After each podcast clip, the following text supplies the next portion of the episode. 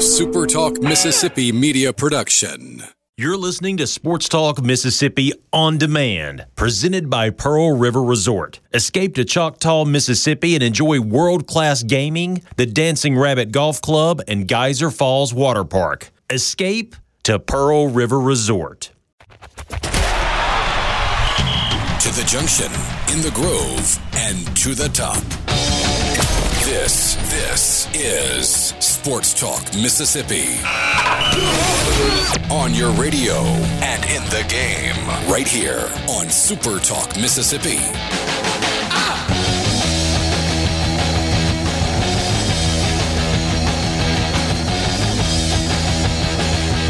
Welcome in on a Friday, Sports Talk Mississippi, streaming live at supertalk.fm. I'm Michael Borky. He's Brian Scott Rippey with you for the next hour.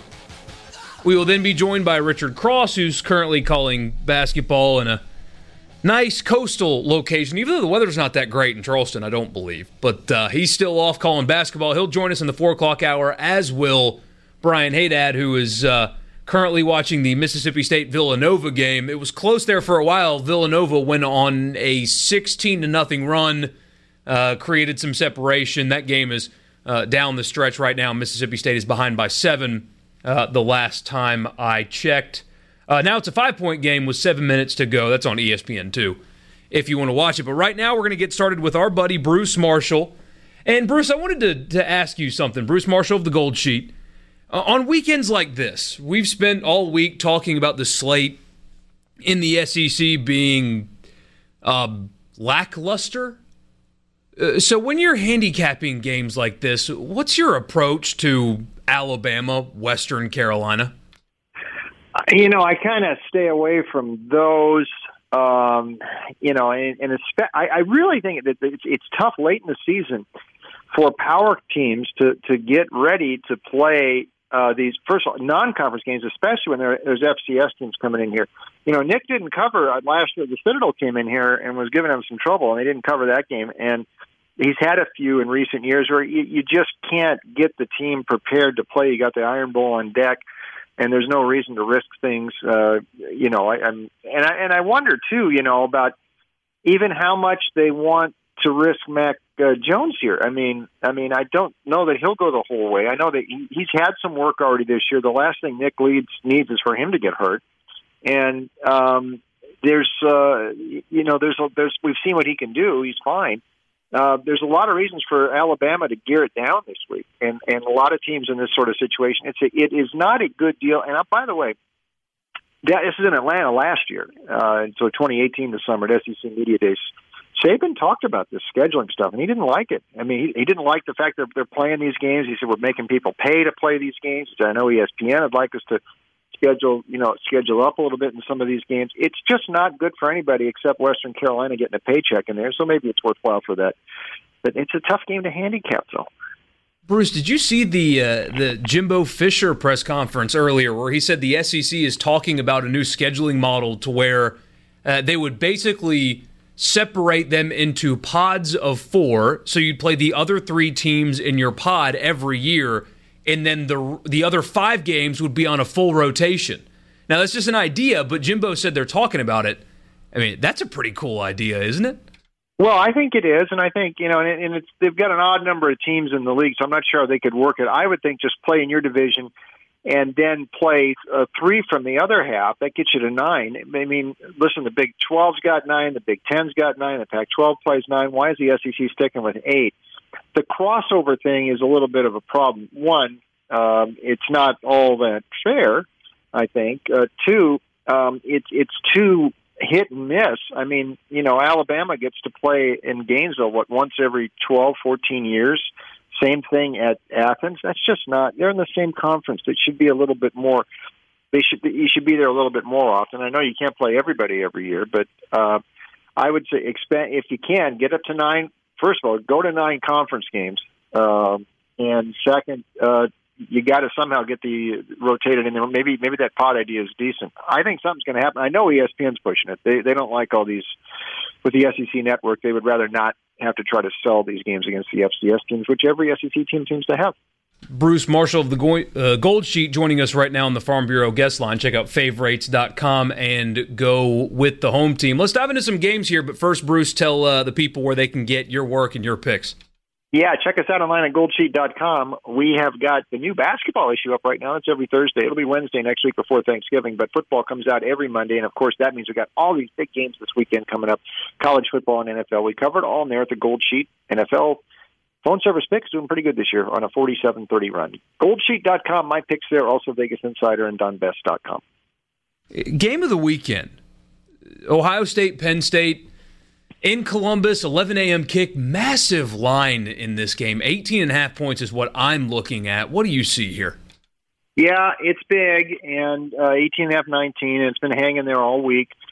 Um, you know, unless Ohio State is like 1995 Nebraska. I know 71 Nebraska had a it was two, but they had they had a close game there against Oklahoma at the end. Great game. Uh, 95 Nebraska was just killing everybody. So unless Ohio State's like that, they're going to have some a couple of games down the stretch here. It's getting now Penn State, Michigan, Big Ten title game, and then probably the Final Four. Um, maybe they're just going to keep rolling, but I think they're going to have to answer in the in the second half in some of these games when things might not be working right. I know they took control of that game with Wisconsin last month in the second half and ended up uh, burying the Badgers. That was impressive. So was the win over Cincinnati early. But I want to see when the collar tightens on this team, they really got some nervousness in the second half. How do they react? We just don't know. And Ryan Day, for all he's doing here, uh, listen, they've been standing on the accelerator, running up these scores every week against teams that can't do anything about it. There, it, this is a classic bully syndrome. I mean, it, it, football, bat, whatever, all walks of life. You see it, and you finally meet somebody who can stand up to you. Well, how do you react? Um, so, how's Penn State going? Is can Penn State stand up to them? I think so. The thing that worries me last year, Penn State went into Michigan and got uh, hammered forty-two-seven. But other than that, in recent years they've been close. This has been a close series. The last three games decided by five points total. Uh, James Franklin six and one as a dog. Clifford has only really had one game, subpar game at quarterback, as that Minnesota game a couple weeks ago. I think they're not going to get killed here. I don't think Penn State's going to win, but uh, we had a 35-26 uh, Buckeyes. Uh, we'll take Penn State plus all those points. Sure, why not? How much does a guy like Chase Young, uh, now he's back in the lineup, but it, how much does a guy like him, a defensive end, impact uh, how you look at a game like this? Well, I mean, he is exceptional, and he's allowed to be showcased there. I think because he's got other guys on that defense who are really good too, and you can't just focus on shutting Chase Young down. You got all these other guys who could hurt you as well. So it's it's a it's a challenge to go up against these guys, and he certainly makes a difference. And now he's back in there. Um, and they didn't seem to miss him too much. Although, hey, they didn't cover the point spread at Rutgers last week, so what do you know? Um, but no, he's a difference maker. It's just he's he's surrounded by so many uh, good players on that defense. But again, I mean they've been they've been rolling up against teams they totally outclass. I don't know if they outclass these guys that much, and we'll see how effective he's going to be against a team that can maybe stand up to him this week. Elsewhere in the SEC, Texas A&M, uh, a two touchdown or thirteen point underdog in Athens, Georgia. Um, I guess not playing for a position in the college football playoff because it's going to come down to the SEC championship, but still very important football on the line for Georgia right now. Well, for Georgia, it is effectively an eight team playoff for them. And the SEC championship game will be a quarterfinal game for them, which it really was last year. Guys like Kirk Herbstreit couldn't understand that, but I mean, it really was. You win that, you're in. I mean, that's just the way it works uh, for them in the situation there. And had they not lost to South Carolina, they might have had some wiggle room, but they don't. Um, what are they going to do tomorrow? You know, Jimbo comes in. Listen, I, t- I do shows down in Texas too, and those Aggie X's down there are starting to get a little antsy. And I told him, give Jimbo a little breathing room. Look at this schedule Jimbo's got this year, and look at the the latest bowl poll rankings on Tuesday night. Uh, five top five teams there. Four of them are on A and M schedule, and then you got Auburn down there just a little bit further. Now Auburn's played a really tough schedule too, but the point being is uh, there's some teams up there that haven't played near the schedule A and M has played, and those Pac-12 teams. I'm looking at those two in particular. You know, they they'd, they'd be sitting here with three losses too if they were playing A and M schedule. Doesn't get easier here. Georgia's defense is top notch. It'll let Georgia win the game. I don't know that this Georgia offense is reliable enough because it has blown a little bit hot and cold to extend that margin beyond two TDs. I think Kellen Mond can do just enough, and Jimbo's defense is formidable. They're tough to run on, and I think Georgia's going to have trouble scoring enough to handle this spread. They'll win, maybe not by enough. 24-14 Georgia, our score forecast. So we've got uh, Ohio State not covering, Georgia also not covering. The other game in SEC country that is of actual consequence, Tennessee at Missouri. Tigers have been better at home than they've been on the road, but really struggling as of late. Tennessee, the exact opposite, still a three and a half point dog in Columbia. Yeah, I mean, well, Missouri hasn't been good anywhere the last month, and part of it has to do with Kelly Bryant. He missed some action. He came back last week. He wasn't 100%.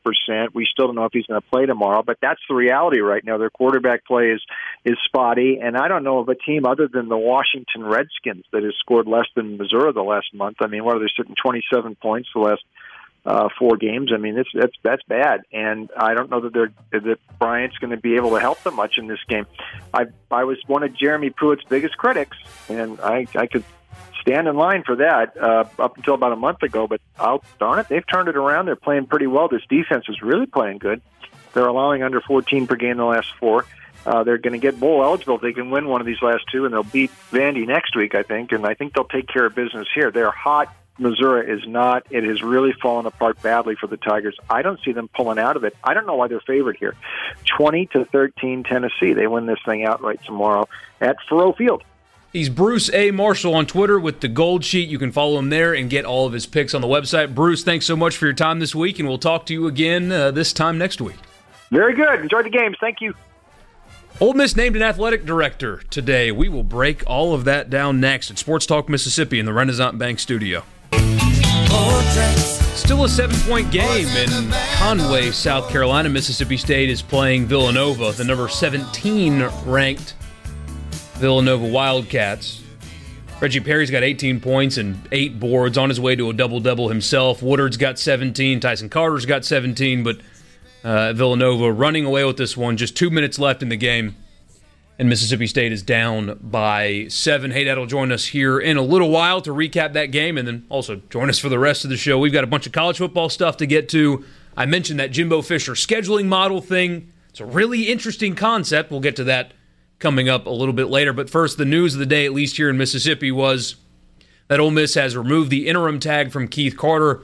News broke about 8 o'clock this morning, although it was uh, a vague tweet that didn't actually break the news. You knew what it was that Keith Carter was getting named the athletic director at Ole Miss. A press conference was scheduled for one o'clock, and in very fitting fashion, the press conference couldn't start when it was scheduled to because the new chancellor Glenn Boyce's airplane was late, and they had to delay it and start the press conference later on. Rippy, you were there. Uh, before we get into reaction, just what did you hear? What did you see at the press conference today besides the chancellor being late? Well, first and foremost, I saw Glenn Boyce. He's a real guy. It was. Uh, aside from that, I mean, really nothing earth shattering at the press conference. They outlined kind of what they, I guess, wanted in a candidate and then who they, and kind of how the interview process went and then how they settled on Keith. Um, but, you know, kind of is what it is. They said they didn't really hesitate much as far as, uh, like looking at the reaction to Chancellor Boyce being hired from and then promoting from within again. But um, I don't know. I think Keith's qualified. I think he'll do a good job. But I, I, do think that the optics of it are unfortunate in some ways, just because of past hires that are really not in his control at all. Right. It, the optics of it, they're they're terrible, and it's not at all fair to Keith Carter because in a vacuum, this hire in a vacuum would have been well received. And it is still not as poorly received as Matt Luke was initially outside of Oxford.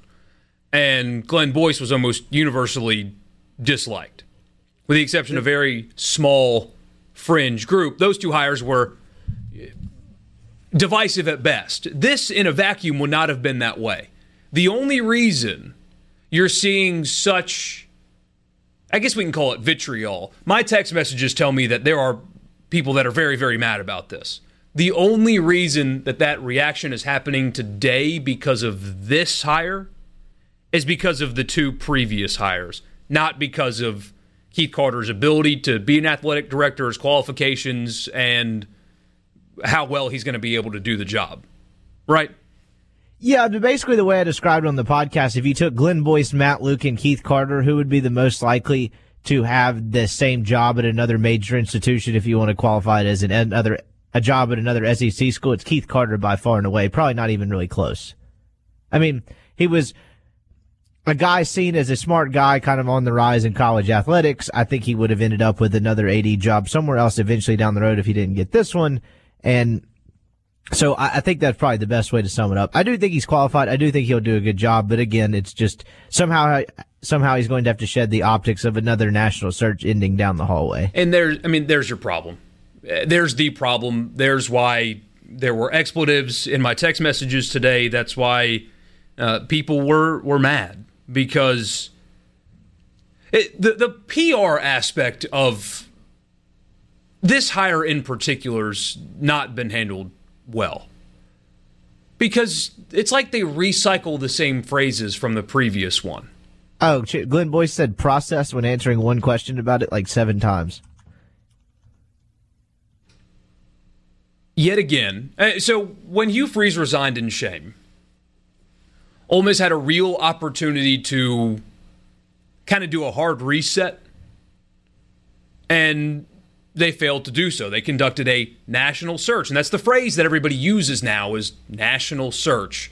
That ended with the person down the hall, and it was obviously not very well received. Ole Miss has had its lowest season ticket sales in almost two decades. And then Jeffrey Vitter resigns, which was a great thing for that school.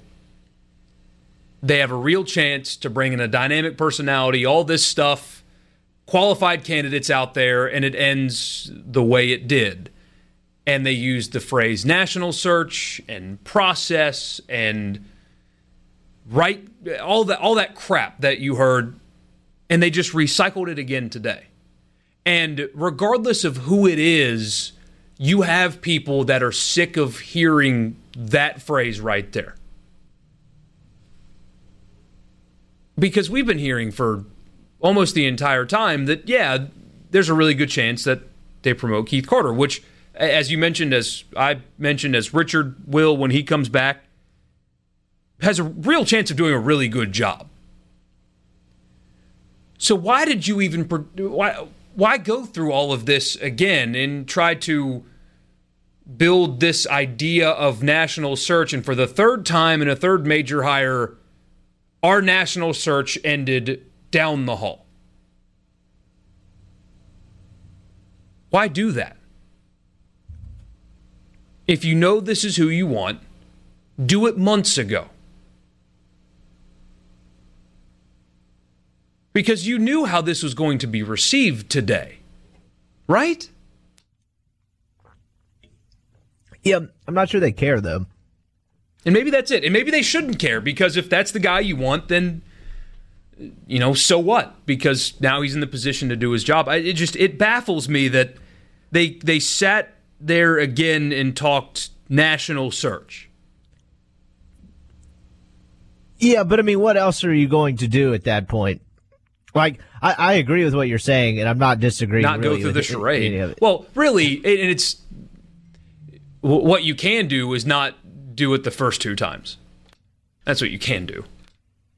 Yeah, exactly. So this is like wildly unfair to Keith Carter. It's, it's unfortunate, and like, but if he if he does a good job and he continues to kind of do what he's been doing, it none of it'll end up, end up mattering. I don't think. But like having him taking a job that I think he is qualified for and clearly one he wanted very badly, and to be saddled with trying to shed the bad optics of it is not really fair at all. Not at all. Because it, it, it, they were they were they stemmed from things that he had nothing to do with.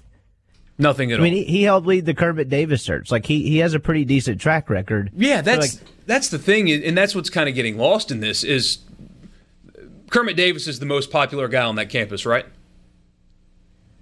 Out, yeah. That's because of your new athletic director.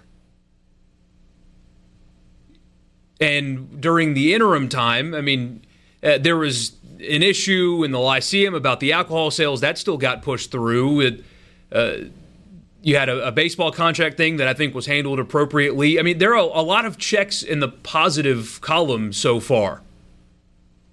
And they are kind of getting overshadowed, and not one second of it or one inch of it is his fault. It's a weird dynamic. It is a weird dynamic. It's like the hires that were made that had that he didn't have a hand in, kind of inadvertently set up a awkward scenario, I guess, for him once he got promoted.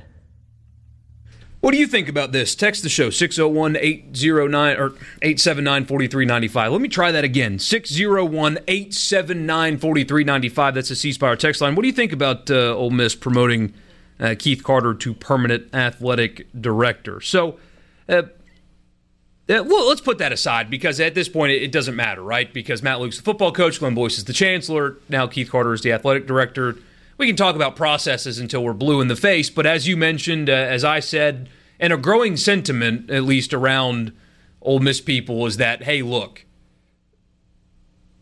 the the hiring culture is problematic. However, this has a really good chance of being a good thing. So, what does What's his biggest challenge right away, aside from overcoming optics? What's the What's the first challenge that Keith Carter has as athletic director?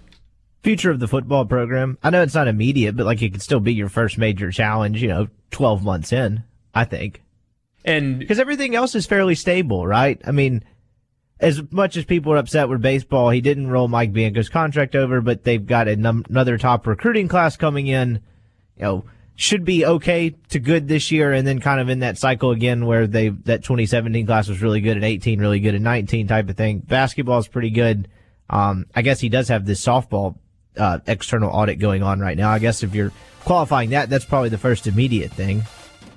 And i mean it's to be expected. It's not news at all. And it was the right thing to do but matt luke did get the vote of confidence today from his new but not new boss yeah, I mean, I, I just think financially, at least this year, it's not really much of a choice. There's not really a choice football wise, though, is there? That's my point. Yeah, I mean, either uh, no matter how you spin it, it it would not make sense either way, would it? No, pe- people don't like to hear that, but yes, that is correct. We'll continue on this next. It's uh, big news in the state. Talk about the future of Ole Miss under Keith Carter and. Uh, the things that he needs to do next as leader of Ole Miss Athletics. You actually join us today at 5 o'clock as well. Big day on Sports Talk Mississippi. Stick around.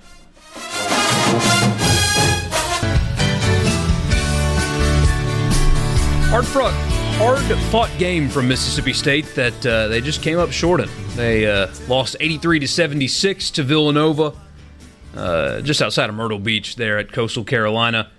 Um, We'll get hate out on in a little bit, talk about that game. There was a 16 0 Villanova run mixed into that game, so State held their own, just could not seal the deal against a, a really good Villanova team. And uh, we'll be breaking that down here in a little bit. Michael Borky, Brian Scott Rippey with you. Richard will join us in a little bit. Right now, we're talking Ole, Ole Miss's new athletic director, Keith Carter. And uh, a few texts from you. And if you want to do the same, you can. 601 879 4395 601 879 4395. That's the C Spire text line. Be a part of, part of the show today and give us your thoughts on whatever we're talking about throughout the day. Save that number in your phone, it, uh, it'll never change. Uh, one from the 662 says, Good move. He was good at raising money. A different 662 says the biggest challenge he faces is dealing with media that likes to try and create drama because that's what we're doing here. Roger says uh, Bianco is is popular, and uh, that's hard to disagree with. Didn't they break a season ticket sale record last year? Yeah. Uh, I don't agree with that first part. I don't understand what he talks. No, no one in media creates controversy. Uh, I mean, especially around here. But um, that's what thin-skinned leaders blame stuff on. And I'm not saying anyone in Ole Miss did that, but like you see with the Bears and Matt Nagy and all of that, like yeah, the media is never actually the problem. I mean, you were at the press conference today. Was negativity or media mentioned one time? I mean, not really. People, there were a couple questions asked about like the negativity surrounding the football program and how they rectify that. But like other than that, no. Joseph in Hattiesburg has a different opinion. He says it's like they think we're stupid with how they communicate it to us. He's got a point there. Mike says he's not a fan of the national search language, but he imagines it's just to, uh, I guess, not skirt some legality, but to conform to some legal issues. He said he's a faculty member, and we have to post jobs nationally, even if we know we are hiring within. From the 228, I like it. Congrats to Keith Carter. I don't think it's fair to any of the people that have been hired from within to. I'm sorry. I'm not trying to, I, I, don't know what you're trying to say here, but just let the man have a chance to do his job and stop assuming he's going to do bad just because he's from within. If it doesn't work, hire another person. Yeah, uh, and I think Billy uh, is probably talking to the, the, same people that we were talking to. Yeah, no, I, I'm with him on that. I, yeah. And ultimately, he's going to get that chance. And I talked to a good bit of people today. I have very few friends, but the ones that I do have, anytime anything happens uh, to Ole Miss, they all want to yell at me about it. Um, and everybody today was, it, it was all the same sentiment. It was Keith is qualified. He'll probably do a good job. I just hate the national search process. That was the general sentiment from everybody I talked to today. He's qualified for it. I mean, he's been doing it for a few months anyway. Help get Kermit Davis on campus. Help get the alcohol thing through, which was the right decision. I mean, this one uh, has a really good chance of working out. But I get and understand the angst. It, I, I completely understand. And I have a feeling a lot of people up there understand as well.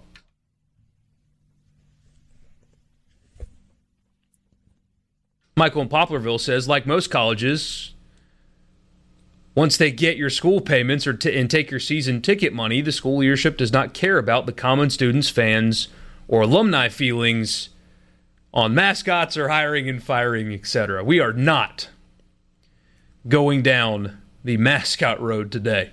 I promise you that. Mike in Grand Bay says, So you've never seen CNN? I was talking, Mike, specifically about sports media in our state. We're uh, um, that's not really what we do here. From the 601, think this was a good hire. Having a committee chair saying this was who the committee wanted makes this different. From the 601, the media never stirs the pot or creates controversy. Question mark? Question mark? Yet again, not us. It's not really what we do. Uh, that that will not pay the bills here. We don't win on clicks. It's not what we sell. I don't on a radio you know show. created controversy here. I think the school has done a good enough job of creating that itself. Matt in Tupelo says, I can't take it seriously unless he shows up to press conferences in basketball shorts with socks up to his knees.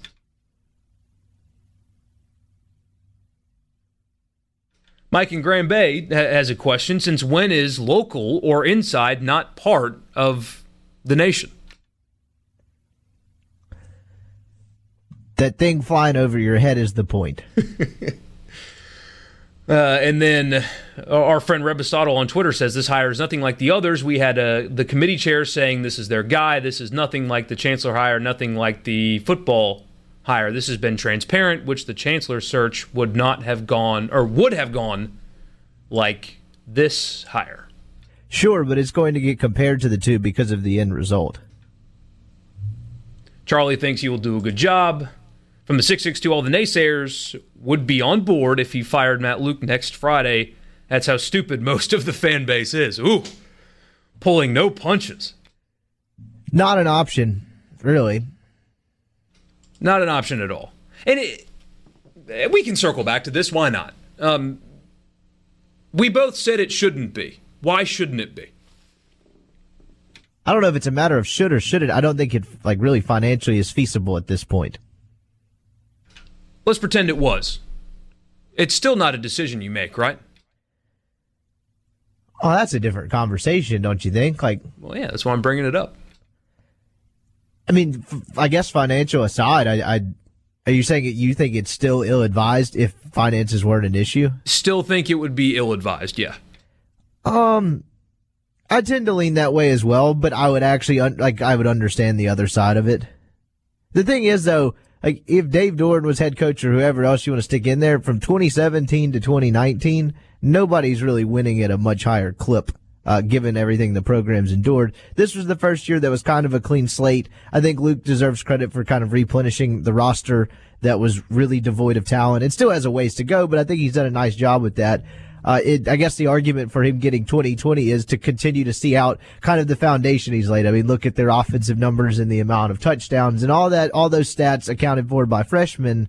Um, you know, next year finally seems like the year where there's really, there's really no excuse, right? These kids aren't freshmen anymore. There's no bowl band. You've been back at the full 85 for over a year. Like it's kind of results time. So sure, I, I tend to agree with that line of thinking. Yeah. But new AD that wants to get their own guy in there. Again, this is all hypothetical. If the, it was financially feasible, I would understand that side of it as well.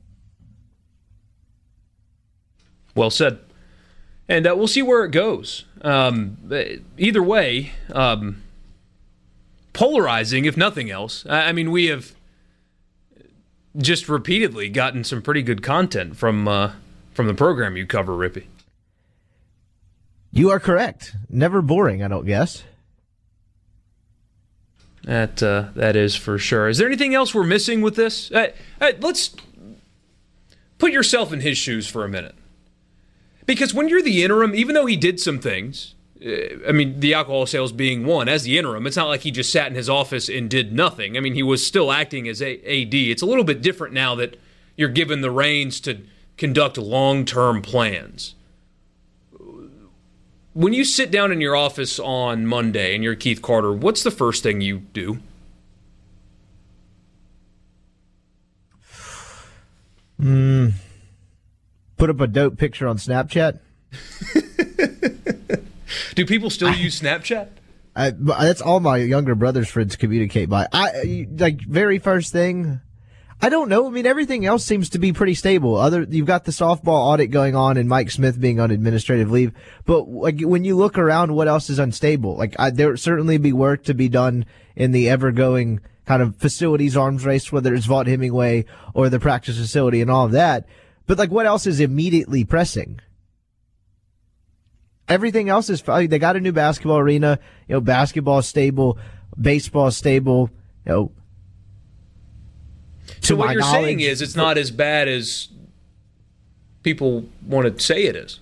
No, and I'll even go. I, I wasn't going to stop there because I know managing an athletic department is not just about football, basketball, and baseball. As important those sports are financially, but like everything else seems pretty stable as well. Um, unless I'm missing something. So, it, yeah, I mean, it, everything else seems very stable. I mean, the big, um, I guess, looming issue is eventually what kind of the direction they go in as far as the football program. But again, that's not something that's likely going to be decided, you know, I say within the first 12 months, I guess you could well actually mean say nine if, you know, the beginning part of next year goes south. I don't know, but you kind of get my point. Kevin in Smithville on the text line uh, basically summed up what we've been talking about for 20 minutes in, uh, in one text perfectly. He said, I like the hire the national search thing just gets old and seems fiscally irresponsible when you're hiring within. You want to be a part of the show? You can. 601 879 4395. We'll wrap up this conversation next and then turn on to other more important things this afternoon in Sports Talk Mississippi in the Renaissance Bank studio. Back in on Sports Talk Mississippi, Michael Borky, Brian Scott Rippey with you on this Friday afternoon. In case you missed any of this conversation, uh, you can catch it on the Sports Talk Mississippi podcast, wherever you get them. You can find this there. We've got high school football updates coming up. We're going to talk uh, hoops, get a Mississippi State recap, uh, take a look at Ole Miss and Memphis coming up tomorrow, a game that features an undefeated SEC team on the road at a top 25 team, and you cannot watch it on terrestrial television in the year 2019. Doesn't make any sense, but we will preview that game if you can watch it on your live stream because that's the only way you can see it. We'll also do picks. We'll talk to Keith Carter. Uh, he's coming up on the show in the 5 o'clock hour at 5.06 as scheduled. Uh, Keith Carter is going to join us on the show on his big day. He gets uh, the promotion to permanent athletic director at Ole Miss. And uh, before the break, we mentioned, and this is something that I've been thinking about for a while, it's like the first thing to do on the job because you don't make any moves in football right now, as Rippy mentioned a few times. The rest of the athletic department's relatively stable. You've got this thing with softball going on, but uh, this, the basketball program's in great shape. Baseball program's in great shape. The women's basketball program is doing very well. The golf team's doing well. Tennis teams are doing well. Soccer's in good shape. Volleyball had the best start of SEC play in program history. I don't know how they've closed out, but the athletic department as a whole is in pretty good shape. There's not some major pressing issue that has to take priority one and it's a massive deal. What I would do, and of course nobody's going to ask me that, but I think because you can't afford like a sweeping renovation to your football stadium, even though the best thing for that place would be to blow it up and start all over again, would be a campaign in comfort. Ripping up all the metal bleachers except for in the student section and putting chairback seats. Things like that, because even though, as I mentioned, I think two segments ago, uh, that Ole Miss had the worst attendance numbers it's had in two decades, that is not just because people are dissatisfied with the product on the field. That is a growing trend in all of sports. And what you have to do to get people to come back is make them as comfortable as, as humanly possible and incentivize them going to games beyond just the product on the field. So little things like adding chairback seats, which would actually decrease the capacity a little bit, which is what everybody needs to do, and things like that. That would be the first project I take on is I guess you can call it a renovation, but changing the face of your football stadium to make it more comfortable for your fans that come. Well, I guess I was I didn't answer this very well the first time you asked, but I guess it is just regenerating interest in football in general. That being one of the things, right? I mean, you got to get season ticket sales up. Y- yes, Can you you do. do that without you know, like you said, stripping it down, changing coaches, all that? I don't I don't know the answer to that, but that that would be the first order of business is to try, would it not? Yeah, and that's why I think this this Egg Bowl's so important for both sides. We can bring Mississippi State into this. I mean, they're facing similar issues. I don't know if you saw screenshots from the Alabama game, Rippy, but a top ranked Alabama team came to Starkville and there were visible empty seats, a lot of them. So they're facing a similar issue with maybe not so much apathy, but disappointment with how the first two years of their new coach have gone. And people aren't showing up as much. And you've got to go into the offseason with something to sell. Give people a reason to come back to your games next year. And I think uh, for Ole Miss in particular, because their situation's a little bit more dire is not the word. That's too extreme, but you get my point. Their situation's a little bit more uh, dire. They could take an Egg Bowl win with a true freshman quarterback and a true freshman running back and go sell that. And people can and will be compelled to buy that. Because as we talked about yesterday, the win or the score differential is real. The football team you can see with your eyes is getting better. Now it hasn't translated to meaningful wins, but you can see it. Winning that game would give you something that you can touch and that you can sell. And they desperately need that right now. I agree. Should you? I guess you should dub 2020 the year of results. From the 662 at a top and an air conditioning to the baseball or to the football stadium, we can dream. Your program automatically gets cooler if you have a dome, right? Like anytime you ha- say some team has to come play in blank dome, like Yeah, they got to go to the dome next goes week. up automatically. It's always weird when you play in the dome. Um, they could do something like Hard Rock, though. I mean, they they can't dome it, and they shouldn't dome it. But you can certainly do awnings and all that kind of stuff. But that would be my Is- first thing. Is that feasible? Like, why are no? I, I'm not. I'm not disagreeing. I'm legitimately asking if that's feasible. Why are mo- a lot of athletic programs not doing retractable roofs with new stadiums? I don't. That's a good question. Maybe they should. Yeah, I don't. I genuinely don't know the answer. I believe Arizona State is in the process of raising the funds to do one. Interesting. Richard will join us next, as will Brian Haydad, and we'll do uh, a lot more of this and hoops and high school football. A ton to get to for the last two hours. Sports Talk Mississippi in the Renaissance Bank studio. Hey, Hey, a little return of Jimmy Buffett on a Friday. Sports Talk Mississippi streaming online with you at supertalk.fm. Richard Cross, Michael Borky, Brian Haydad, and Brian Scott Rippey. Haydad's been doing some Mississippi State basketball stuff for the last hour. I just finished up with a game in uh, Charleston. Thanks to Rippy and Borky for, or maybe I should say Borky and Rippy, whatever the order, uh, holding in the fort in the first hour of the show. We're glad to have you along. Sports Talk brought to you every day by Mississippi Land Bank online mslandbank.com, Mississippi Land Bank, where they know the lay of the land. If you've got land financing or refinancing needs of any kind, Mississippi Land Bank can help. They've been doing just that financing and refinancing land for farmers and for individuals looking to build a home in the country or buy recreational property for over 100 years. Mississippi Land Bank, where they know the lay of the land. C Spire text line open to you 601 879 4395. 601 879 4395. On a day that, uh, or a weekend where there's not as much buildup or interest in the uh, the football that's happening outside of Southern Miss's game with uh, Western Kentucky this weekend. Obviously, the biggest story of the day Keith Carter being announced as athletics director at Ole Miss. I know Borky and Rippey talked a good bit about that in the first hour. Keith will join us coming up uh, in the five o'clock hour, just after five o'clock today, and we'll talk to him about uh, his new role. No longer the interim tag; he is officially the athletics director at Ole Miss. Bunch of other things to get to with you this afternoon. We're going to talk some college football. We're going to talk some college basketball. Let's start with Mississippi State who played Villanova earlier this afternoon. Haydad, ended, ended up being in the second half with what six minutes to play, pretty close ball game. And uh, what'd you think today?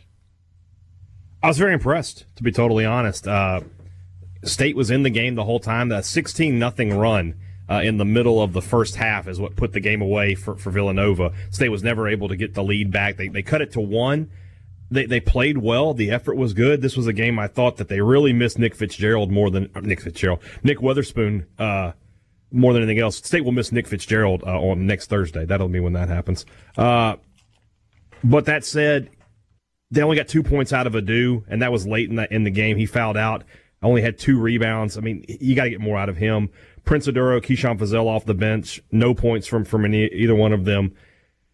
Didn't have much bench contribution today, but that said, 76 points. Perry with 18 and 10. That's four straight games with a double double for somebody from Mississippi State. Woodard with 17 and 8. Uh, Tyson Carter had 22 points. Most games State plays the rest of the year, that's going to be enough to win.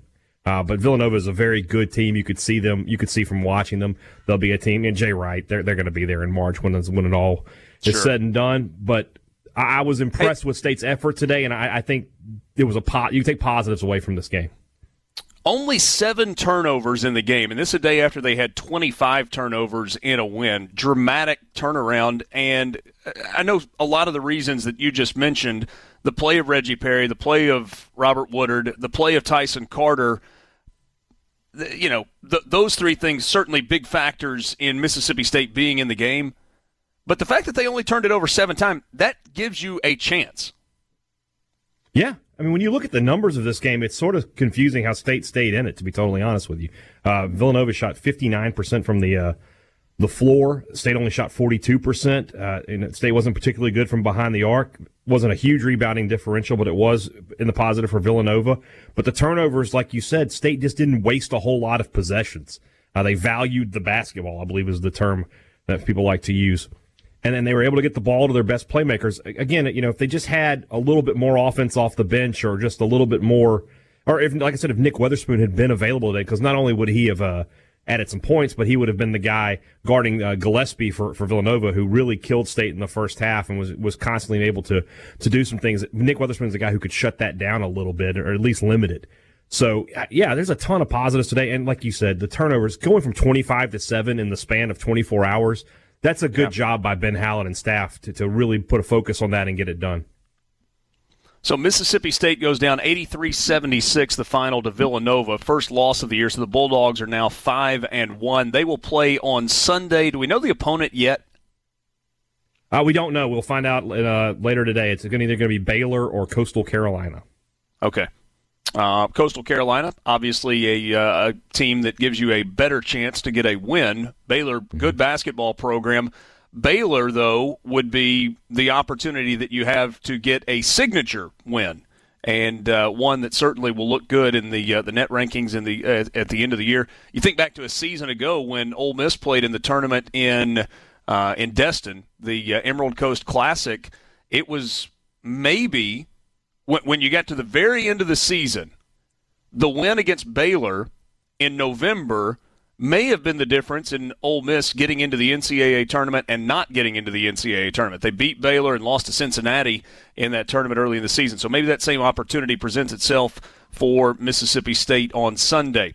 One other SEC team played today, a little Sunshine State battle here in Charleston, South Carolina at the Charleston Classic. Florida really good today, 78 58. Uh, they outscored Miami by 15 in the second half, 40 to 25. And the difference today for Florida, in comparison to leading by 18 yesterday, having St. Joe's cut it all the way to two and then knocking out some free throws at the end, Kerry Blackshear was a factor today. Yesterday, two fouls in the first half and then a flagrant two with 18 and a half minutes to play, and Florida is a completely different team without him. If you don't recognize that name, I understand. Maybe you're not a college basketball junkie. He played at Virginia Tech the last couple of years, transferred to Florida, immediately eligible. He is a senior grad transfer, preseason SEC player of the year, and he was a beast today with 20 points and 11 rebounds. So Florida advances to the championship game of the Charleston Classic. They will play either UConn or Xavier on Sunday night. Other SEC teams in action later today. Mount St. Mary's is at Kentucky. That is not St. Mary's from the West Coast. That is Mount St. Mary's playing number nine Kentucky. Gardner Webb is at South Carolina. Gamecocks trying to bounce back after their loss to Boston earlier in the week. Utah State, ranked 15th in the country, is facing LSU in Jamaica tonight. Utah State off to a 5 0 start. LSU off to a 3 1 start. They dropped a game to VCU last week on the road in Richmond. So trying to get back to a, uh, a win. South Carolina State is at Vanderbilt, and South Dakota is at Arkansas. So those are the games that are happening today.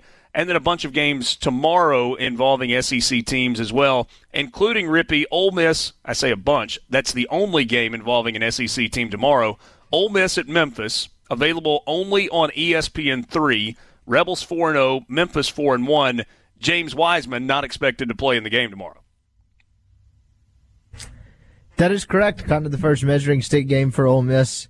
Uh, as the schedule stiffens up for these next four games, they go to the Barclays Center after that for a couple games in Brooklyn, and then have a home game with Butler after that. So you'll learn a lot about this team over the course of the next four games.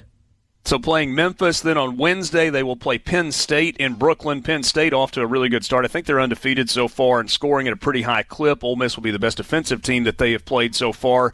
The Rebels win or lose that, they will play uh, well, obviously, regardless of the outcome, they will play either Syracuse or Oklahoma State, I believe. Oklahoma State. Oklahoma State better than they were a year ago. Uh, some veteran guys on that Oklahoma State team as well. That program just got home. handed a notice of allegations today. Who did? Oklahoma State. Really? Mike Boynton's team at Oklahoma State. So that's fun. Everybody likes to deal with a notice of allegations. Those seem to be going around a little bit these days. Yeah, the uh, the head coach was not named in any of them apparently, but they uh, there's one level one allegation that you know they're going to fight. Whatever, it's all from the FBI probe. Gotcha. Well, that was with a previous assistant coach, right? Correct. Yeah, it was a, what was his name? Uh, Lamont something. I'm, I'm pulling this up right now uh, Lamont Evans. Did, didn't he leave Oklahoma State and go to somewhere out west, right? Can't remember. Maybe I'm thinking about a different guy. Uh, but uh, obviously, Oklahoma State will have to deal with that going forward. Coming up in just a couple of minutes, we're going to chat with uh, Will East and Stephen Gagliano as we get set for another night of playoff games in high school football in the state of Mississippi. And there are some good ones coming up tonight in really all the classifications 6A, 5A, all the way down to 1A. We're getting deeper into the uh, playoffs and uh, some fun matchups to talk about with those guys coming up in uh, in just a few minutes. Again, C Spire text line is open. The number is 601 879 4395. 601 879 4395. C customer inspired. They've got Black Friday savings already going on at C Spire. Stop by your local C Spire store or check them out online at cspire.com for more information. Uh, high school football question here on the C Spire text line. Since expanding to the four teams from each district, advancing to the playoffs, of all four teams made it to the quarters, as is the case in Region 8 3A this year. We will ask that question to Will and Stephen Gagliano coming up in just a couple of minutes. Whole lot more to get to this afternoon with you. Sports Talk Mississippi in the Renaissance Bank studio.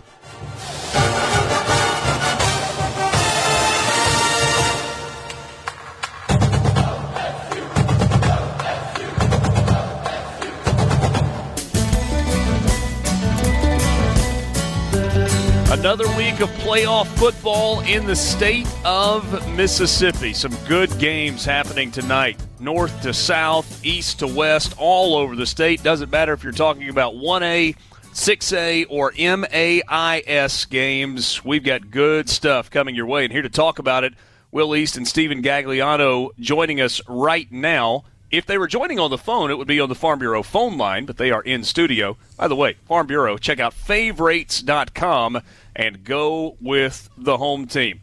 Uh, Will, I will let you lead us off. Where should we start in talking about some of these fantastic matchups tonight? Uh, 360 degree uh, everywhere because that's Okay. where they are. From top, Put it on a put it on spin cycle. yes, from top to bottom. Uh, this is this is the best night of games that we have. Uh, it's just they're everywhere. There's a there's a great game. Uh, you know, I I've concentrated on you know six A most of the season. Tonight four A for some reason has maybe the best games out there pound for pound. Stephen, uh, I'll start with one that is just incredible. You got Corinth taking on Itawamba. Corinth is a team that nobody has come within 30 points in the last five weeks of beating. Uh, Corinth's a team that came within three points of beating 6A's Tupelo Golden Wave. Uh, Corinth is just absolutely dominated. And tonight they get to play an undefeated team in Itawamba AHS, a team that has a guy by the name of Ike Chandler, Mr. Football in 4A, who's averaging something like 175 yards a game. He has 28 touchdowns on the season. And oh, by the way, nobody's come really within. I don't know, twenty something points of beating Itawamba AHS up until last week when they won nine to seven. They had the the curveball game, the weird game. Uh, so that's going to be an interesting one. Then below that, you've got uh, Greenwood, the Bulldogs, taking on uh, Louisville. Louisville, the defending 4A state champ. Greenwood might be the best team stats wise there is out there right now. I mean, no team has come within 21 points of them all season long.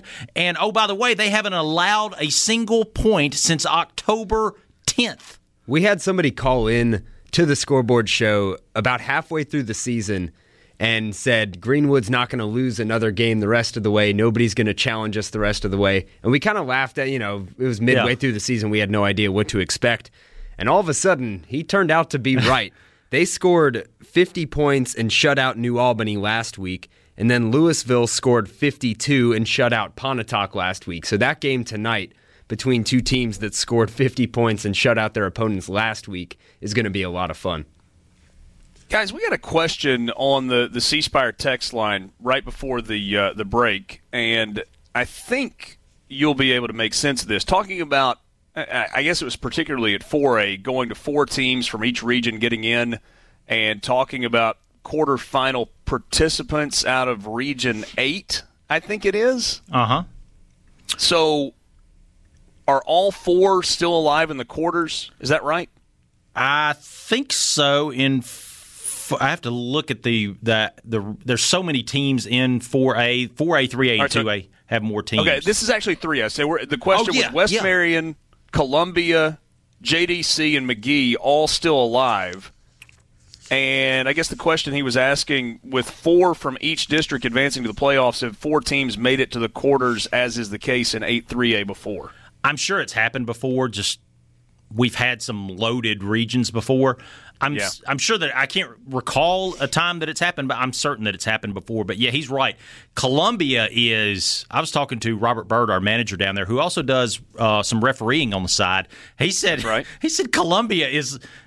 They're like they're like NFL players walking in there. You know, six foot four, six foot five guys walking in. You think, wait, this is a three A high school football team?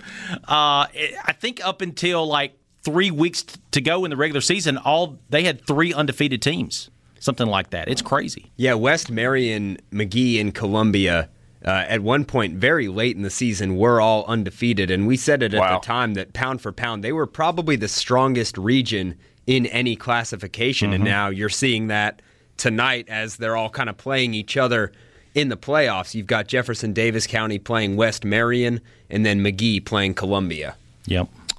Another question on the C Spire text line. Can we get a quick analysis on Calhoun City Charleston and also the matchup between uh, West Point and Lafayette? West Point has had Lafayette's number in recent years, but Lafayette also has played West Point probably closer than anybody else has played them, certainly uh, this season and in a, uh, a playoff scenario. Lafayette, when they moved, or they won the 4A state championship in 2016, and they moved up to 5A the next year, and they got the great luck of being put in the same region as West Point, and they have yet to beat West Point.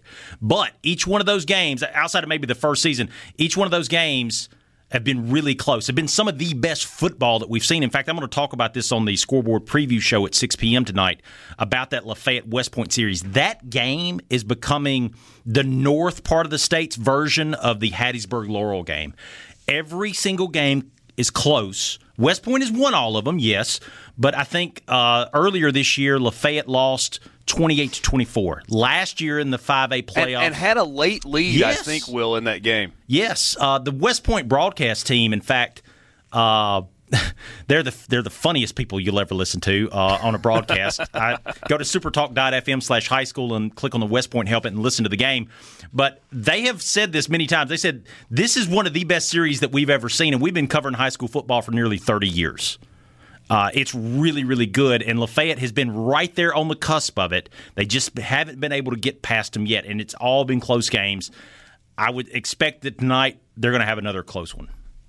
That We're other probably going to need to probably going to need to hold you guys over for another segment because I think we really need to talk in a little more detail about some of these games. Will mentioned it. The scoreboard preview show comes your way right after Sports Talk Mississippi tonight at six o'clock. Uh, we'll give way to some of the uh, high school broadcasts across the state. And then the uh, the full wrap up on the Mississippi Farm Bureau Insurance Company's scoreboard show from ten until eleven thirty.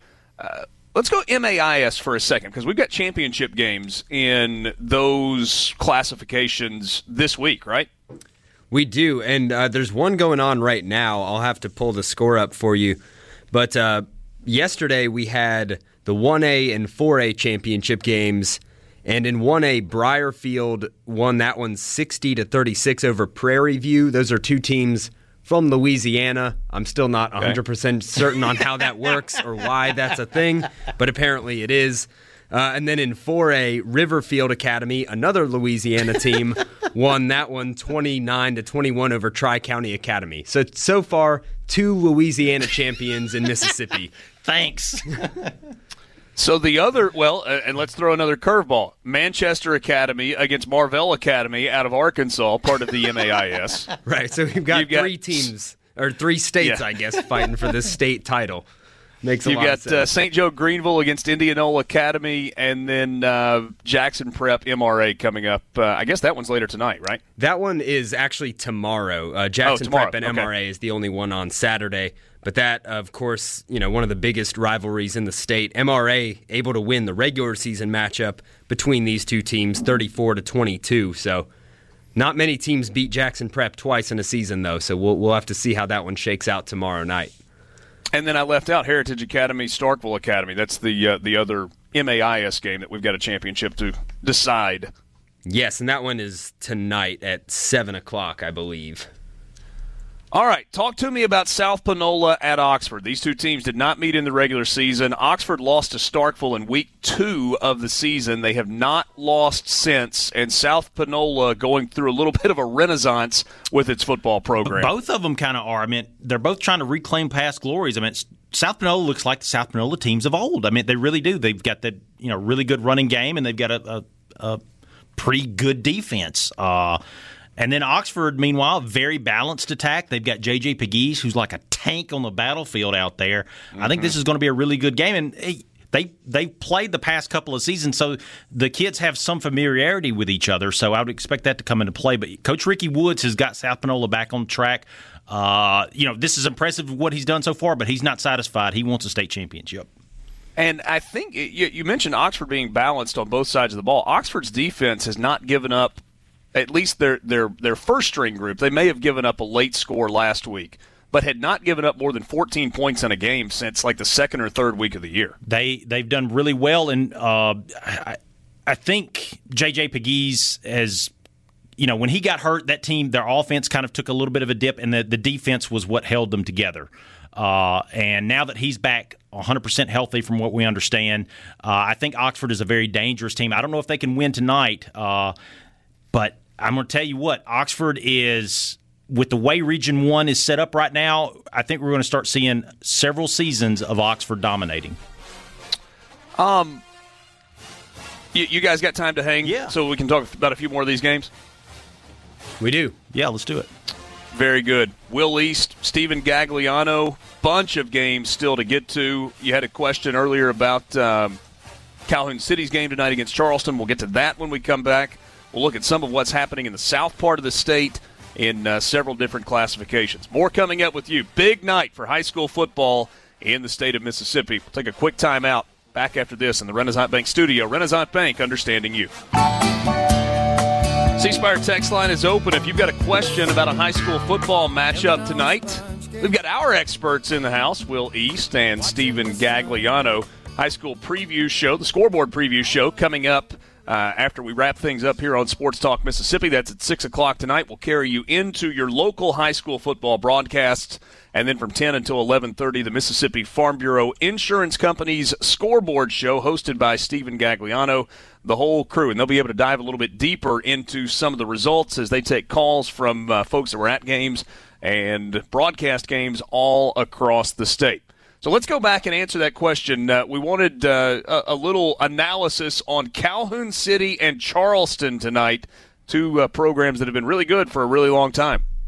Yeah, and Calhoun City's defense, you know, we've talked about defense for a couple teams tonight.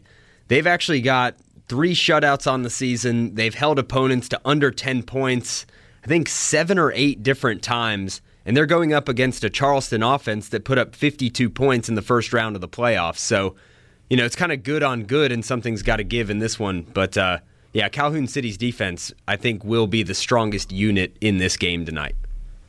Guys, we talked about the Oxford South Panola matchup. You had the upset last week with Olive Branch beating Madison Central. And so Starkville and Olive Branch, Petal and Brandon, Gulfport and Oak Grove. Those are the other three games happening tonight in 6A. Yeah, Starkville Olive Branch. This is going to be a really physical game.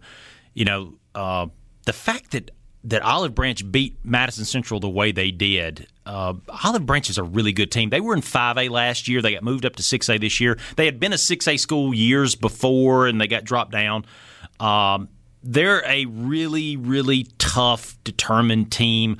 Starkville, meanwhile, I, I think they're probably the favorite in 6A still. Uh, they're chugging along as, as well as anybody right now. I think they've scored something like 40 plus points in uh, the last four games. I can't remember the exact number, but they have just been doing so well uh, as of late. Uh, Starkville's Luke Altmyer. He's one of those guys where struggled early in the season, threw some interceptions, got benched at one point, and then got his act straight.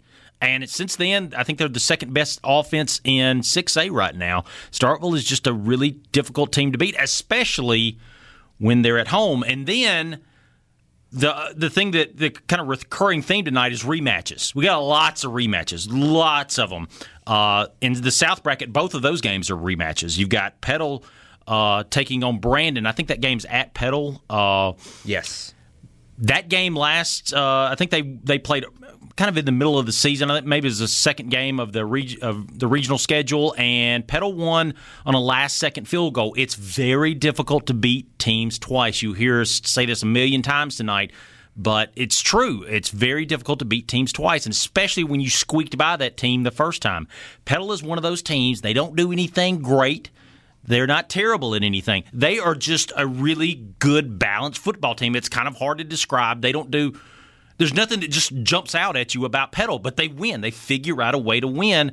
Uh, Brandon, meanwhile, they kind of go as Will Rogers goes. If he kind of struggles in a game like he did in that game against Petal uh, in the middle of the season, they're going to struggle. That's just the way that it's gone this season. Now, right now, Will Rogers is on fire. He had, I think, four touchdown passes last week on just 20 passes. So he is on fire right now. So uh, I think this is going to be a really fun game. And then uh, the final one in that uh, 6A bracket is Oak Grove taking on Gulfport. Another rematch. Mm. Now, Oak Grove won this game, I think, 31 to 10 or something like that. At the It was like the third week of the season.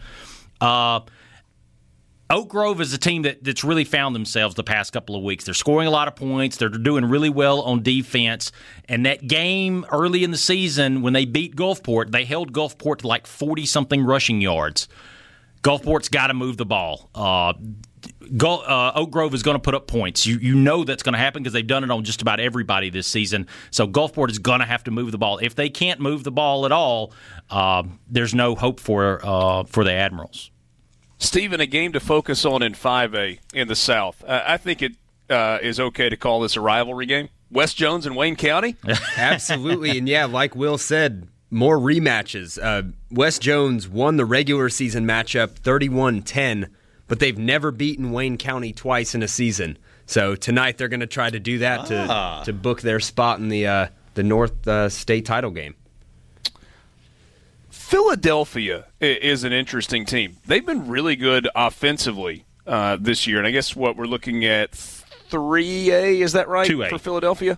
Two A. Sorry. So that that two A bracket, Philadelphia kind of a dangerous team. And tell me a little bit more about their matchup tonight. This is the to me the best game Philadelphia in 2A. Taylorsville, right? Yeah, Philadelphia and Taylorsville. This is the best game in 2A tonight. Uh, you know, Philadelphia got Marcus Dupree's grandson playing for him. Actually, he was telling me that the other day here in the hallway. Uh, you know, they're, they're a team that that they've been there before. They're experienced. I think they they dropped down from 3A. I think last year, or maybe the year before. I, I think they've got the team to do it. Taylorsville is is the team though that that everybody has pegged since the beginning of the year to win the 2A state title game. Uh, with Ty Keyes at quarterback, you just kind of think that they have every advantage. I think the only game they've lost this season, uh, Stephen, is uh, the one against Jackson Prep. Correct. Uh, I think that's it. Uh, I think Ty Keyes is the difference in this one. Uh, if you haven't heard of Ty Keyes, he is the next superstar quarterback. Now, Taylorsville is a smaller school, so he's not at one of these big 6A schools, but he is the next superstar quarterback. I think he's a junior this year. Uh, I expect a lot of teams to be recruiting him uh, if they're not already. And something to look out for with the result of that one. If Taylorsville is able to beat Philadelphia tonight, and Scott Central is able to beat yeah. Enterprise Clark, that sets up a rematch of last year's 2A state title game in the semifinals. And you mentioned how good Ty Keyes is. He was hurt in last year's state title game and didn't play. Scott Central able to win the state title, so I'm sure Taylorsville would love another crack at Scott Central with their starting quarterback this time. A lot of big football involving the teams from that Choctaw County, Neshoba County area with Neshoba Central in the playoffs. Uh, we just talked about Philadelphia and Choctaw County trying to keep it rolling against Amanda Elzy tonight. That's in uh, in the 3A bracket. Uh, and that game is at Amanda Elzy. Choctaw County beat Water Valley last week, who was the uh, the reigning state champ, and that was after beating Louisville Central in the uh, the first round. Amanda Elzy has wins over Hatley and Independence, uh, really close, just a one point win last week against Independence. Yeah, and the winner gets to play Houston and Noxubee County. How about that? How about that for congratulations? For, yeah, thank you. You won. uh, three A, three A to me is it's a free for all every year. You never can predict what's going to happen in 3A. It's almost impossible to say, "Hey, I think this team's going to win" because that team never wins. It's always somebody that you didn't expect. That's that's 3A to me. Uh, Choctaw County's been kind of consistent the past couple of seasons, and then you look at the the winner of the the game between that the winner of that game will have to play Noxubee County and Houston. Noxubee County is a team that's new to 3A. They were a 4A team last year, and Houston has been that consistent one. That's going to be a really interesting bracket there in the 3A North part. And then in the yeah. South, you've got uh, Magee and Columbia, and then you've got that West Marion and Jefferson Davis County game that we talked about earlier. 3A is a free for all brawl every single year. Well, and Will, you mentioned that Houston Noxubee County game. Noxubee County has given up a grand total of zero points in the playoffs. They beat Coahoma Ag 53 to nothing. They beat Senatobia 21 to nothing last week. And then you look at Houston, so you know the defense is there. Houston won eight to six last week against North Panola. Is anybody going to score in this game? I don't. We might have one of those three to two games. I'd, I'd like that. You know, we got it's crazy this year. You've got teams that are scoring sixty something points in, in the larger classifications. The smaller classifications classifications where usually you have the big scores. They're all playing defense this year. They've swapped positions. Hey, Will. Well, it's certainly going to be a lot of fun. Just so he doesn't get his feelings hurt, would you guys say something nice about St. Al for Hey Dad before we finish? Well, they're out of, I was just going to say, Will, those three to two games are highly overrated. You really don't want to sit through those. a great season. Been there, done Al, that, right? Oh my God! I remember Never that again. night. Oh, Hashtag. Oh, that was legendary. Yeah. There you go. Guys, thanks so much for uh, sticking around a little bit longer. It's going to be a great night preview show, uh, the scoreboard preview show right after we finish up on Sports Talk Mississippi, and then the full wrap up. I'll be listening online at supertalk.fm from my hotel room in Charleston, South Carolina. It's going to be fun tonight. Thanks so much. Thank you. Thanks.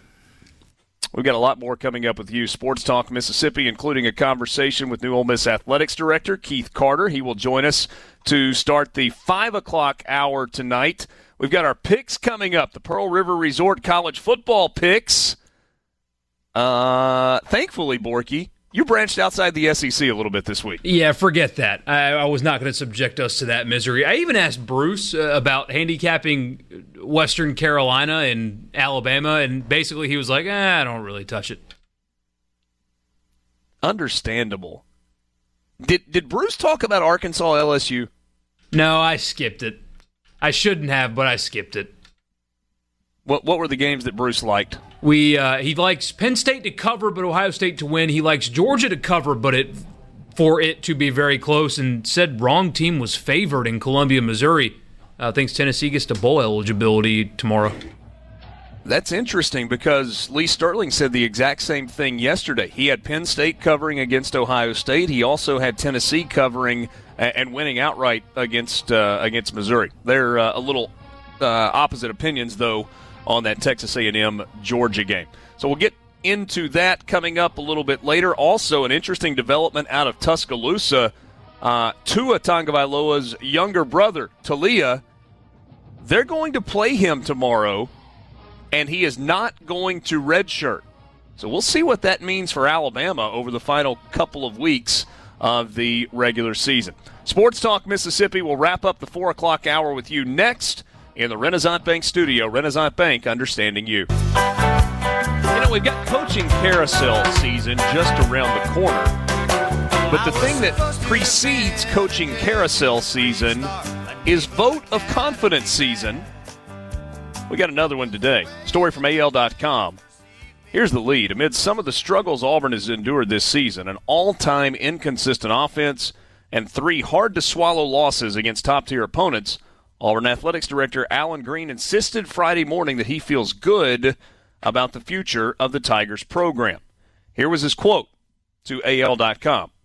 We've had one of the toughest schedules in the country. We've been competitive in every one of those games. Our focus right now is on Samford, on Alabama, the Iron Bowl, and recruiting. Our whole focus right now is finishing out the season on a strong note and then focusing on reloading for next year. I love our coaching staff. I love our players. The more chance I get to spend with them, you start to realize what great Auburn men they are, and they represent the university in a first class manner, and they compete no matter what the scoreboard says. We've been grading some of these statements. South Carolina's series of statements have been disastrous. We thought uh, the one that Missouri put out was pretty strong. The one that uh, Vanderbilt put out was pretty well done. This just feels like fluff at Auburn. Isn't this, this is the a- vote of confidence that everybody's afraid of? Not that Gus is in trouble, but that has no substance behind it. Well, that and this is the most difficult one because you are going if you if you make a move from Malzahn, if you, you let him go, you are letting go a coach who has won every year he's been there. Hasn't won up maybe the standards that you, you you'd like to have, but he's won. Been to bowl games, won the SEC West twice, won the SEC once. So I, am not, you know, I, you guys know that I'm not the biggest Malzahn fan in the world. I think he just sort of is what he is, which is a four to five loss coach. But this is the one where you have to tread lightly because people are going to look at you and say, okay, who are you bringing in to upgrade? Because you, you better have a big name ready. Uh, interestingly enough, it was this week a year ago, early in the week, when Gus Malzahn came out and openly started talking about the 2000 2019 season. That was with two games to go. So you remember they were playing Liberty and then Alabama. And either Monday or Tuesday, Gus just went all in on the following season. And now we fast forward a year, and yes, Auburn has a true freshman quarterback. Yes, Boobee Whitlow has had an injury, but they have an absolutely dominating defense. And in the three biggest measuring stick games of the year, in a zero sum game, they've come up, they, they finished second place in sounds, all three of those games. Sounds very familiar. I don't know why. yeah. It's almost like we've been there, done that with Auburn before, right? Well, I mean, I did it with Mississippi State last year. Yeah. Dominant defense. Is Auburn going to beat Alabama at home next week? I don't think so. Yep. Oh, I don't. I don't think so. Rippy, you've been riding the Auburn train all year. Maybe a le- little less enthusiastically as of late. They going to upset Alabama at home next week? Maybe. I think it'll be close. Well, you're going out on that limb, aren't you? Yeah.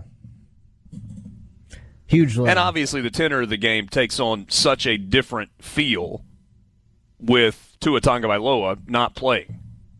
Told you we'll get to the, the story in the 5 o'clock hour where Alabama has said that they are going to play Taulia Tagovailoa, the younger brother of Tua. Maybe they're just trying to kind of recapture some Tagovailoa magic, but that'll be interesting to see. I, I think more than anything, they want to get him some experience in the event that something happens to Mac Jones. And that's probably a good decision. I guess. I, I wonder if Mac Jones is struggling in the Iron Bowl. They're not doing this to throw him in there as a not a hail mary, but as a second option. Not just because the quotes are all, yeah, you know, we need a backup. I mean, what what if something happens to Mac Jones? They're talking injury. I'm talking one if he struggles because they still have a realistic chance at getting back into the playoff, but they they have to beat Auburn. And if Mac yeah. Jones is struggling and not beating Auburn, don't you just put the kid in there to to see? I mean, that's kind of how Tua got the job. Certainly an option, and I don't know that we've seen enough of the younger Tagovailoa to know if we're talking about a similar skill set. I mean, everybody just kind of assumes because you've got the same last name that you get the same results. I think that's an awfully big assumption to make. We'll have to kind of wait and see. In the 5 o'clock hour, our Pearl River Resort college football picks coming your way. That will be the college football fix. But when we come back, we'll visit with new Ole Miss Athletics Director Keith Carter, who I'm sure would say that his appearance on Sports Talk Mississippi is the most exciting part of his Friday. Maybe not. Thanks for being with us on this Friday. Five o'clock hours next. Sports Talk Mississippi in the Renaissance Bank studio. Renaissance Bank, understanding you. Five o'clock hour, Friday afternoon with you. Glad to have you along. Sports Talk Mississippi, streaming online at supertalk.fm. Richard Cross, Michael Borky, Brian Haydad, and Brian Scott Rippey. Shows brought to you every day by Mississippi Land Bank. Joining us right now on the Farm Bureau phone line Check out favorites.com and go with the home team. Keith Carter, named earlier today officially as athletics director at Ole Miss. He's been carrying the interim tag for the last few months since uh, late May, early June, and is now officially the AD. Got to get new business cards now, Keith. Is that right? No question. Yeah, that's uh, that's the first thing we got to get done. But uh, no, it's been a great day, Richard. I appreciate you having me on the phone. Well, congratulations to you and to your family. I know this is something that, that you've not been shy about telling uh, people that have asked you, not, not that you've necessarily campaigned for the job, but not been shy about telling people that this is something that you wanted. So, one, why did you want the job? And two, why were you the right choice for the job?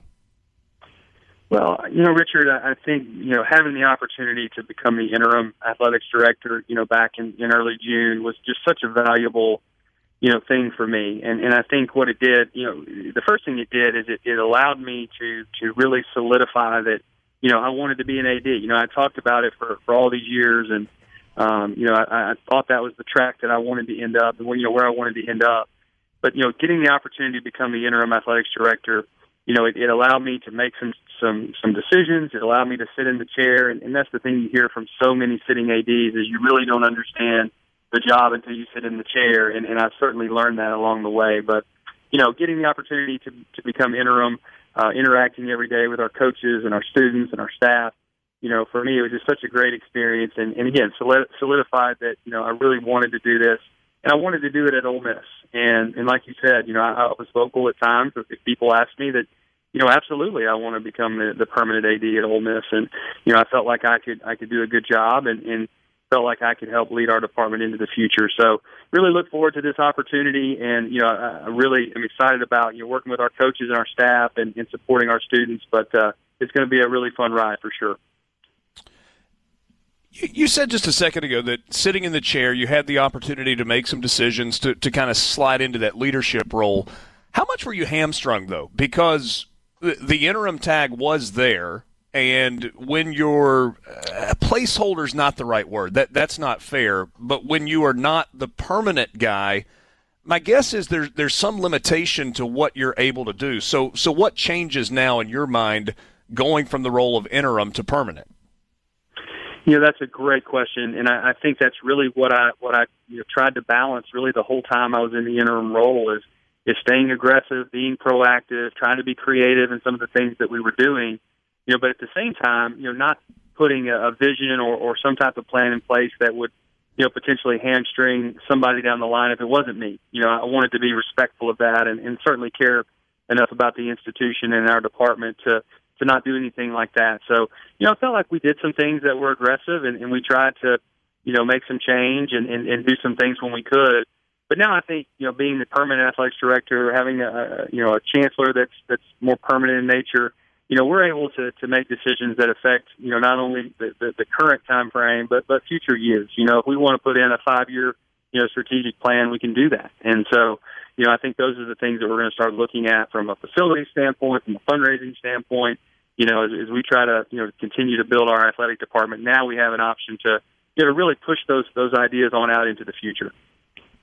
Keith, I want to be fair in asking this question, but I, I do think it's an important question to ask. So, uh, you, you, don't get this job and go through the interview process if you're not able to lay out a pretty clear vision and a pretty clear plan for the future. So, I know two part questions are bad. That, that would be kind of the first part. What is that plan? What is that vision going forward? But I think the second part of the question, and I know you know that this matters. Ole Miss has gone through a time where there's uh, some discontent, uh, maybe a fractured fan base, and people that are going to look and say, "Oh wow, Ole Miss just hired another guy that already worked at the school." So, so how do you kind of balance those two things? Well, I think I think first and foremost, you know, I, I think that most people that know me, they they understand that I'm a very transparent person. I'm a very visible person. I'm going to be out in front of people. And, and I said today at the press conference, you know, we've got to win some people back, you know, very candidly. We've got to win them back one at a time, 10 at a time, a 100 at a time. And so I think we, we've got to be intentional about that process. Know, we've got to be out in front of people and, uh, and showing them that we care and that, that we're listening. And so I'm going to be very, very visible and, and again, very intentional about that process. But, you know, when you talk about vision for Ole Miss athletics, you know, I think for us, um, you know, we we need to make sure, and, and our our our hope and and you know, the things that we need to expect is for our our teams to finish in the top half of our league consistently. You know, we need to finish in in the top half of the SEC. And in given years, we need to win championships. You know, we, we've done that in men's cross country. We've done that in, in women's golf. Um, but that should be the goal and, and the vision for all of our programs is that, you know, we want to be very consistent. We want to be in, in the top half of our league consistently. And then, you know, in given years when we cycle up and, and, and have great teams, we want to win championships. And I think that is something that we can do. You know, and obviously in the SEC, if you can win an SEC championship, you can win a national championship. So, you know, I'm going to go tomorrow morning to Terre Haute, Indiana, and, and see if our cross country teams can win a national championship. And that's what we're going to strive for. So, um, the vision is to be successful. We, we certainly want to win, that you know, but we want to make sure that our students are, are getting a great education, a quality experience when they're at Ole Miss, and then when they leave Ole Miss, you know, the ones that can't play professional sports, that they're prepared, you know, for the real world. So we're going to center it around student athletes. We're going to compete like heck to, to win championships, but we're going to make sure that that everyone, you know, is getting a quality experience along the way. A few more minutes with Keith Carter, named athletics director at Ole Miss earlier today. Uh, you've already mentioned uh, your support for Matt Luke and the direction of the football program. Obviously, that's important for Matt Luke to have the support of his boss now. But the other side of that is when you look at attendance this year, look look at season ticket numbers. You and I have talked about this before. The, those numbers are down. So you mentioned winning people back. How do you do that without making changes? Well, again, I think we've got to get out in front of people. We've got to get Coach Luke out in front of people. We've got to talk about you know these these young men on our team that are that are freshmen that are just you know tearing things up on the field, uh, and, and really talk about the future there. Um, but certainly, we we've got to figure out you know ways to win games, and I think that's something that that Matt and I have talked about. We'll continue to talk about, and you know what can he do in this off season you know, to help us get over the hump in some of these close games. We've been right there. We've been so competitive, and we're playing with a lot of young guys you know, I think a lot of the thing that that, that people, you know, I think they know this, but for some reason they just don't want to think about it. This program has been through so much over the last five years, and to have two years of, of bowl ban and probation and scholarship reductions, you know, it's not an overnight process to just turn this thing around. And so we have to give Coach Luke some some time, but but certainly we got to talk about ways to improve. And so I think that's all part of the process. You know, I think for us, you know, from a marketing standpoint, and, and again, being visible and, and out in front of people, you know, we've got to assess the landscape of college athletics in general. You know, we we know that attendance is is kind of trending down uh, nationally, but we also know that we have some some unique things about Ole Miss that are that are hurting us as well. So we got to find that balance, and again, we we got to find the right talking points, and, and certainly, you know, the the right pressure points to to take this program to the next level. Keith, one of the things that we've talked about the last uh, few weeks and, and really maybe even few months, there's conversation about the future of the CBS contract and whether that not that changes in the next few months or it's a few years from now. That deal's going to change. And when it does, there's going to be a significant increase in revenue, probably somewhere in the 12 to 15 million dollars per year range, depending on what the contract ends up being. So knowing that that money is going to come down the line, what does an additional $15 million a year, if that turns out to be the number, mean for Ole Miss athletics, and where will you invest that to help the program grow? Well, you know, I think, you know, certainly can't confirm or deny any of that. I mean, there's been some, some discussions with the ADs, but, you know, numbers really haven't been a, a huge part of those discussions. But, but certainly we know there's probably more revenue on the table at some point. And, and I think for us here at Ole Miss, you know, we have we have a very unique circumstance. You know, we we lost sixteen million dollars in in the two years that we could not go to a bowl, and so we will get half of that back in 2022. But you know, I think one of the main things for us is we would love to to replenish our reserves. You know, I think we did a, a really good job of building those reserves uh, and, and saving some of that for a rainy day. Obviously, it rained, and we had to use some of it. So I think for us, you know, replenishing reserves is is great. You know, certainly um, you know, doing some things with our facilities. Uh, you know, most of our facilities, really all of our facilities, have been built through our Forward Together campaign uh, on the foundation side. So, could we use some of the department, new department revenue, know, to help us, you know, upgrade facilities, do some things in softball and in some different places there. But when you talk about an infusion of, of you know, of money uh, of that magnitude potentially, you know, it's going to make a huge difference. But I do think that there is still a little bit of, you know, kind of digging out of this hole that, that we've kind of been in the last couple of years financially. Really appreciate your time this afternoon. I hope we can uh, can visit again, maybe a little longer and in a little more detail soon. Congratulations! Know this is a, a big day for you, big day for your family, and uh, really happy for you. Thank you, Richard. Anytime. Love love being with you guys. That's Keith Carter, now the athletics director at Ole Miss. No interim tag anymore. Appreciate him joining us on the Farm Bureau phone line. Check out favorites.com and go with the home team. Appreciate his candor there. Take a quick time out. Come back with our Pearl River Resort college football picks in the Renaissance Bank studio.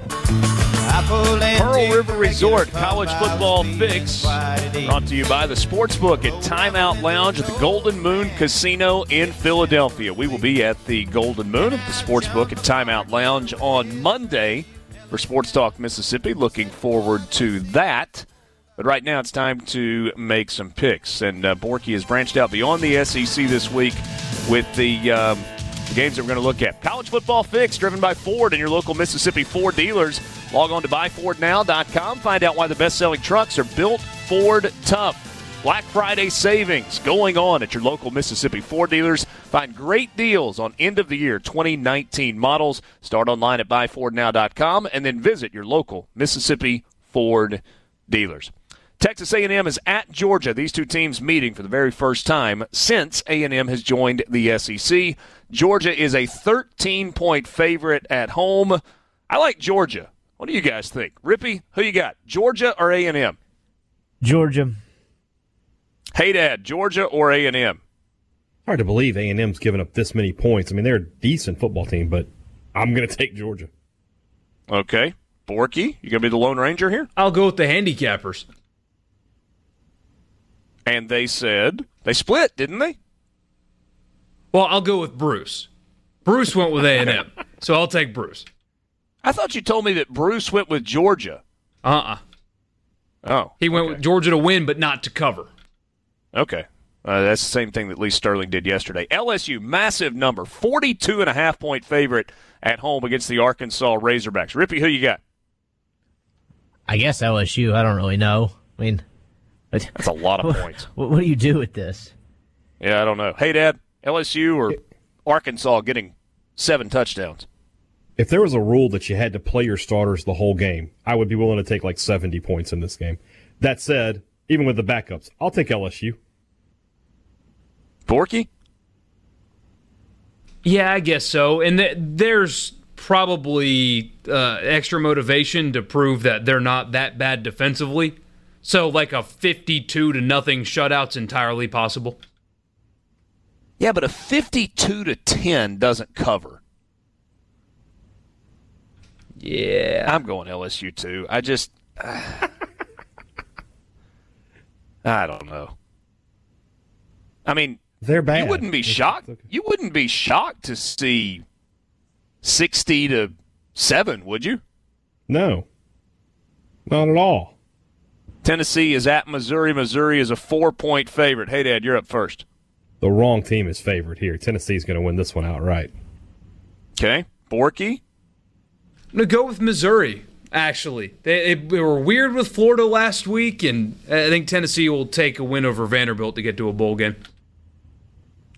Oh. Uh, Rippy, what do you think? I don't understand Missouri, so I guess Tennessee. Yeah, it, it's like with hesitation that I take Tennessee here. Uh, Missouri has only one loss at home all season. That was uh, last week to uh, to Florida. Let's go to the Big Ten. Penn State plus 18 and a half at Ohio State. Uh, I'll lead us off here, and I will take Ohio State. I know a lot of people taking those points. Ohio State has just been too good, and they are at home. Rippy? Penn State. Hey, Dad? I'm with you, Richard. I'm, I'm going to take the Buckeyes here. I don't think the Penn State's all that great. Borky? Yeah, Ohio State's been a cover machine. I mean, if you've bet on Ohio State every game this year to cover the spread, you are a very, very, very wealthy person. They are 10 and 0, and they have not covered two spreads, one of which was Florida Atlantic. So, uh, yeah, I'll take Ohio State. Michigan minus nine and a half at Indiana. Rippy, you're up first on this one. Um, I guess go with noted Hugh Freeze disciple Tom Allen. Okay. Indiana. And No pun and. Indiana, uh, Indiana Yeah, there's kind of against pun Penn intended. State last week covered. Yeah. On the road, I- too. I, see. See what you did there. Hey, Dad, Indiana or Michigan? I mean, it's not like there's not a Hugh Freeze disciple at Michigan. Shea Patterson is there. Uh, but I will go with Indiana. Uh, I, I think they could actually win this game. I, I won't be totally surprised, but I think they'll definitely cover the nine and a half. Borky, Indiana or Michigan? Michigan, they're on a tear lately. Uh, I mean, scoring points, blowing people out. Uh, I'll I'll go with Michigan. They're kind of on a mission, on a collision course for the Ohio State game next week. Yeah. I think Michigan will continue to win games that don't matter, and then next week when they play Ohio State, they will lose. I will take Michigan eh, 10, 17 point win, something like that, in uh, in this game. Baylor trying not to lose two in a row. The heartbreaker to Oklahoma a week ago. Texas is not back. Baylor a five and a half point favorite at home on the banks of the Brazos against the Texas Longhorns. Hey, Dad. This would be five losses for Texas, right? If they lose. Yep, they're back, buddy. They So won is- an is Herman- inconsequential bowl game, and suddenly they're back. Is Herman coaching for his job next year? I think oh, so. stop. Stop. I think so. It's Texas. So that said, They I will take him. up. Well, I mean, do they love losing five games? I will take Baylor uh, in the points here, or give the points. Giving the points. Okay. Borky. You don't recover from being in the hunt for a national championship, having a 28 to 3 lead, blowing that, and then being overmatched athletically the next week. I'll take Texas. So are we saying the Falcons would have won if they had had to play one more game after the Super Bowl? They they might have had one. More. They might have had a chance. They, they, or, or would they have lost that game? Uh, They would have well? lost All right, that so game, Borky, too. Borky's got Texas. Uh, Borky, I feel like we are agreeing a lot. Uh, Not I'm good for you. Go, yeah, I'm going to go Texas. This is feels like there's pressure after going six and zero last week. Rippy, Texas or Baylor? Baylor. That's my friend right there. All right. Uh, Pac 12 country. Oregon, 14 point favorite at Arizona State. 7 and 0 in the Pac 12. Uh, I'm taking Oregon despite uh, Baylor's defense or uh, Arizona State's defense being pretty good. I like this Oregon team a lot. Rippy, Oregon or Arizona State? 14. I think I'll go Oregon. At a boy. We got Utah coming up next to uh, get to as well. Uh, When hey, did they Dad, play? do The you- Phonetics Bowl. Yeah, um, uh, that would be the Pac-12 championship game, the Phonetics Bowl. Uh, let's see. Hey, Dad, you got Oregon minus the 14 or Arizona State getting the points at home? I'm going to consider Arizona State as everybody should, and uh, say that they lose, but a very close, ugly football game. They'll muddy it up. Okay. Uh, Borky? Three, six, and one against the spread is Arizona State. Oregon, basically the exact opposite. I think, especially now, they have to do some eye test passing, even though it's not right, but they feel like they have to. So they'll be focused, ready to play, and run up the score if possible. Utah 22 and a half at Arizona. Things not going particularly well for Kevin Sumlin's Arizona Wildcats. Uh, whose turn is it? Borky, you go first. Same thing with Utah. Uh, two Pac 12 teams with something to prove against two bad Arizona teams they're better than. I'll take the points even. I will lay these happily. Utah, something like 45 to 10. Not even close. Utah's pretty good, and they are playing confident right now. Uh, and, and guess what? Kevin Sumlin's got a team that's not terribly physical, that's not terribly nasty, and you know what Utah is? Physical and nasty. Rippy, Utah or Arizona? I think Utah.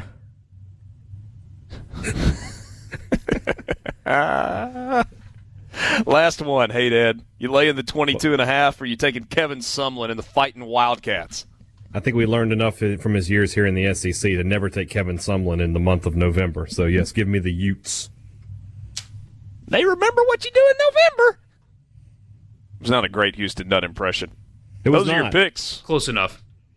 Those are your Pearl River Resort college football picks. Three games involving SEC teams, two from the Big Ten, one from the Big 12, and two from the Pac 12.